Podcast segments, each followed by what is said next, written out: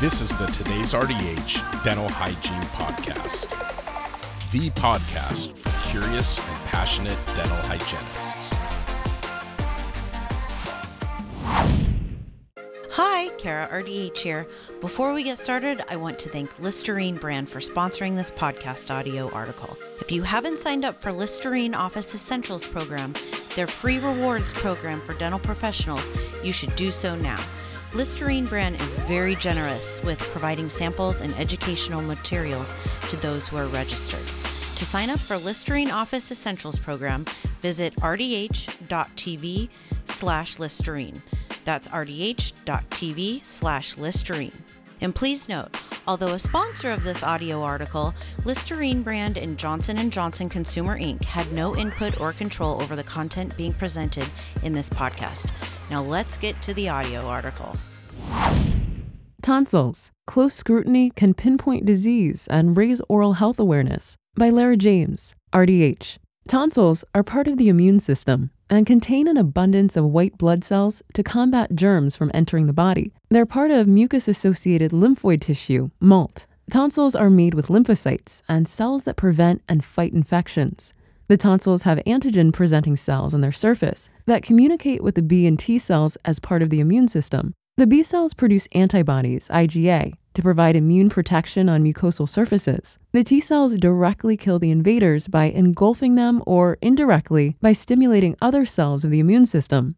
Tonsils are covered with pink mucosa with crypts, which are small pits in each tonsil. Crypts embedded in them are normal anatomy. The average adult has 10 to 20 crypts.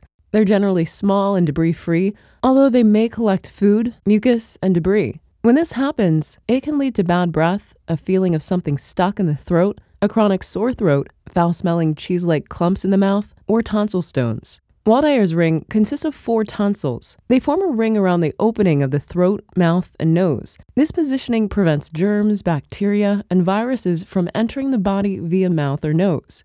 The four types of tonsils are adenoids, lingual, palatine, and tubal.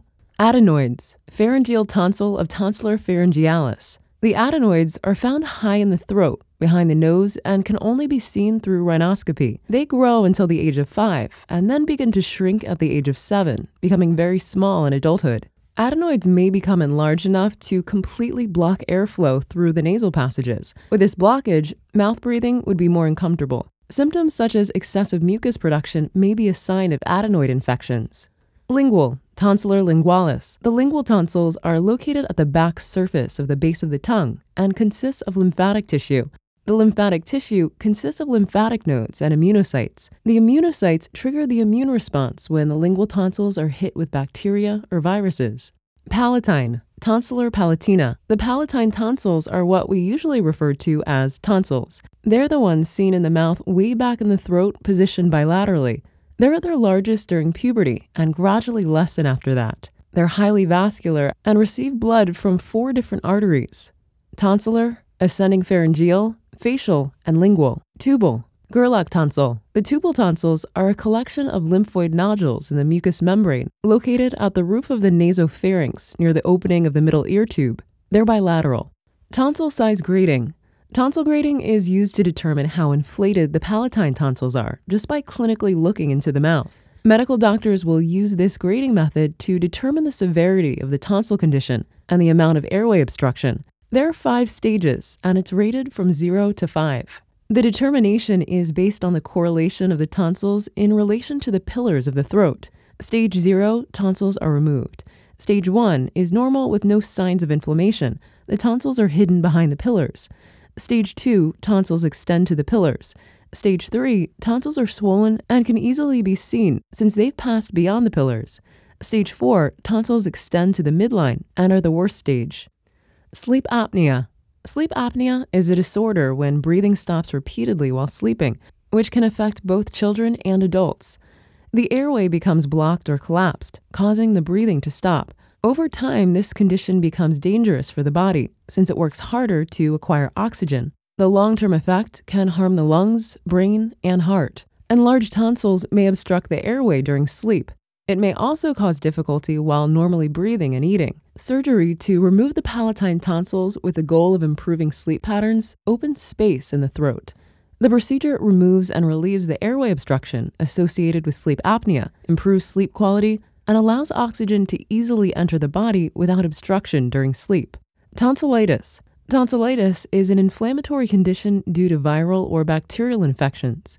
The majority of cases are from viruses, and anywhere from 5% to 40% are from bacteria. The variety of viruses are influenza, coronavirus, adenovirus, Epstein Barr, herpes simplex, and HIV.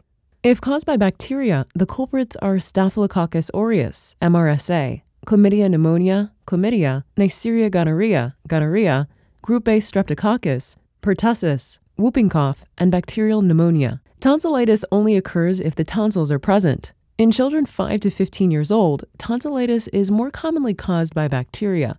In complicated and extreme cases, it may lead to kidney inflammation or scarlet or rheumatic fever. Symptoms are contagious and may include high fever, intense throat pain, large tender lymph nodes in the neck, redness and swelling, difficulty or pain when swallowing, stiff neck, headache, nausea, and white or yellow discoloration on or around the tonsils.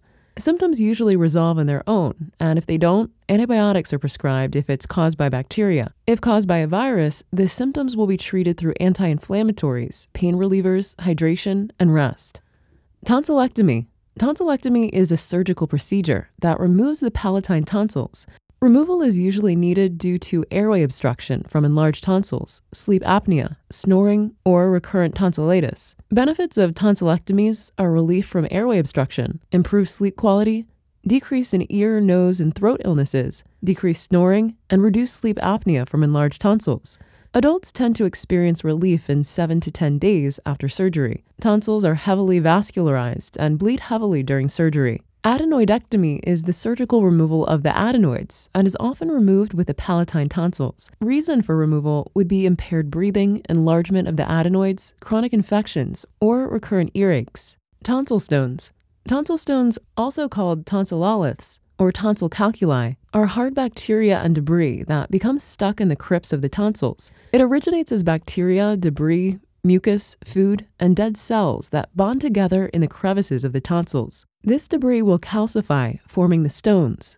They're usually small stones, although a few people will have larger stones. Either way, they can be painful and irritating. Tonsil stones may cause halitosis, bad breath, sore throat, cough, trouble swallowing, and tonsil swelling with the foreign objects embedded in them. They may also cause ear pain because of the shared nerve pathways. Tonsil cancer. Tonsil cancer is more common in the palatine tonsils. The cancers are mostly squamous cell carcinomas, with fewer being lymphomas. Men are more likely than women by three to four times to have tonsil cancer. It may develop at any age, but more predominantly age 50 and older. Risk factors are decreased immunity and certain infections, such as exposure to HIV and HPV strains 16 and 18, and organ transplant recipients. The most common causes of tonsil cancer are alcohol and tobacco use, including smokeless tobacco.